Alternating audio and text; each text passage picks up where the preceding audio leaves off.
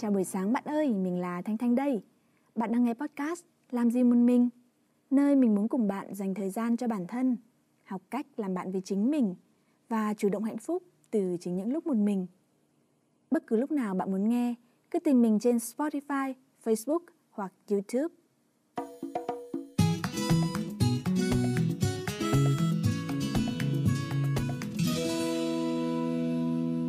Hôm rồi trong lúc lướt Facebook, mình có đọc được một bài viết khá hay nên mình đã xin phép tác giả Jin Tari và page Đi Có Tâm để chia sẻ bài viết này như một phần nội dung trong podcast hôm nay.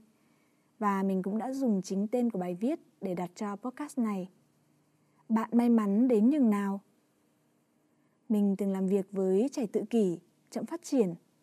Các em rất rất khó để hiểu được và làm được những việc đối với người bình thường là chuyện đương nhiên. Đánh cái răng, mặc cái áo thôi. Với nhiều em cũng như học cách chế tạo tàu vũ trụ. Mong ước cả đời của bố mẹ các em chỉ là con mình có thể tự sinh hoạt cá nhân. Việc đó khiến mình nghĩ về việc phải may mắn đến nhường nào mới có thể sinh ra với trí não bình thường, nói chuyện được với mọi người và hiểu được những gì mọi người nói với mình. Thử nghĩ xem, bạn đọc được một vài cuốn sách, làm được vài phép toán, nói được vài thứ tiếng, làm được vài việc này việc kia. Chưa cần phải có thành tựu cao xa gì, chỉ như thế thôi cũng đã là có phúc lắm, may mắn lắm đấy. Mình từng làm việc với người khuyết tật. Có những người sống bằng thuốc chứ không phải bằng cơm nước. Chỉ việc đi lại thôi cũng là cả một vấn đề. Cắt dán một bức tranh, người lành lặn chúng mình làm trong 5 phút. Nhưng họ cần đến 5 người, chia nhau ra làm từng bước, có khi mất cả buổi. Họ rất khéo léo, rất chăm chỉ, chỉ là họ kém may mắn hơn.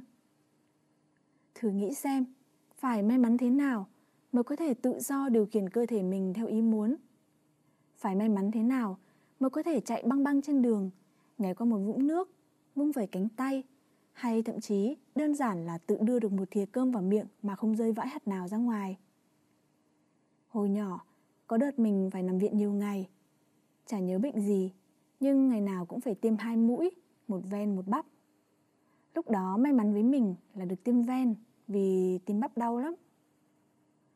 May mắn là trên cái bảng tổng kết của khoa bệnh, mục số ca tử vong ghi không. Hồi bé, cái chết là một điều gì rất xa lạ. Mình không tưởng tượng nổi là có người đang đấu tranh giữa làn danh của sự sống và cái chết ở ngay gần mình. Đến lúc mình xuất viện, hình như con số trên bảng đã chuyển thành một.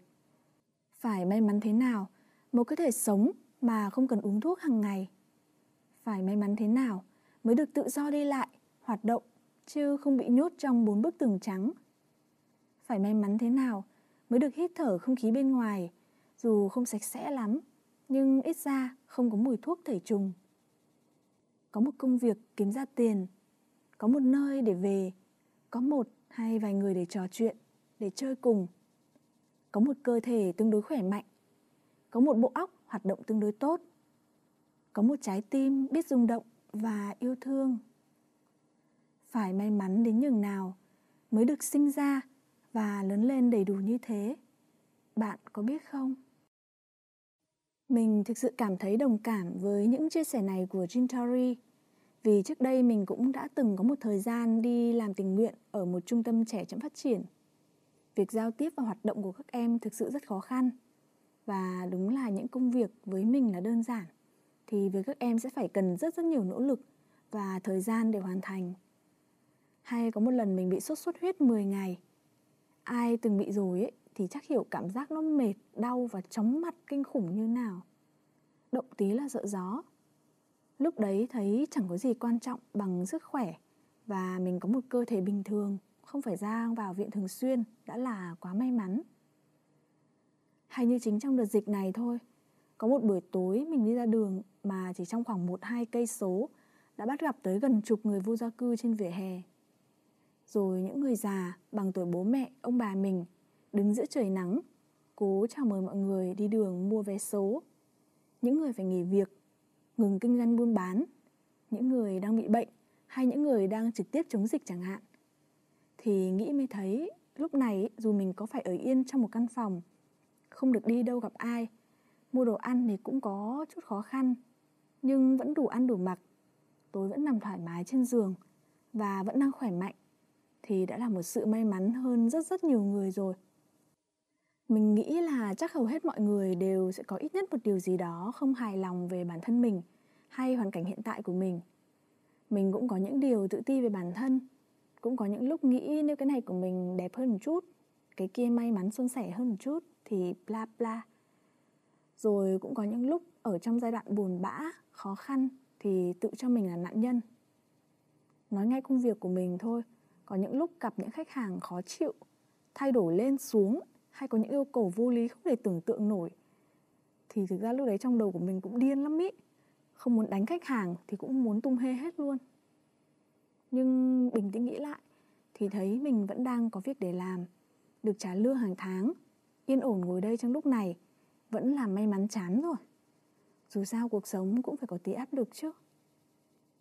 Mỗi người đều có một cuộc chiến của riêng mình, có những vết sẹo hay những tổn thương mà người khác không nhìn thấy nên nếu để kể khổ, kể về những khó khăn hay những gì mình không có, thì chắc là nhiều. Nhưng cuối cùng thì than thở cũng chẳng giải quyết vấn đề gì cả. Có những người mà nhìn vào hoàn cảnh của họ, mình thấy họ quá khổ, quá bất hạnh đi. Nhưng họ vẫn chọn lạc quan. Thì cớ gì mình không chọn nhìn vào những gì mình đang có, để biết là mình vẫn còn may mắn đến nhường nào, biết trân trọng những điều đó và tiếp tục cố gắng? Nên sáng nay, thấy mình vẫn thức dậy. Hít thở nhẹ nhàng, bình yên vô sự. Được nghe một bản nhạc yêu thích.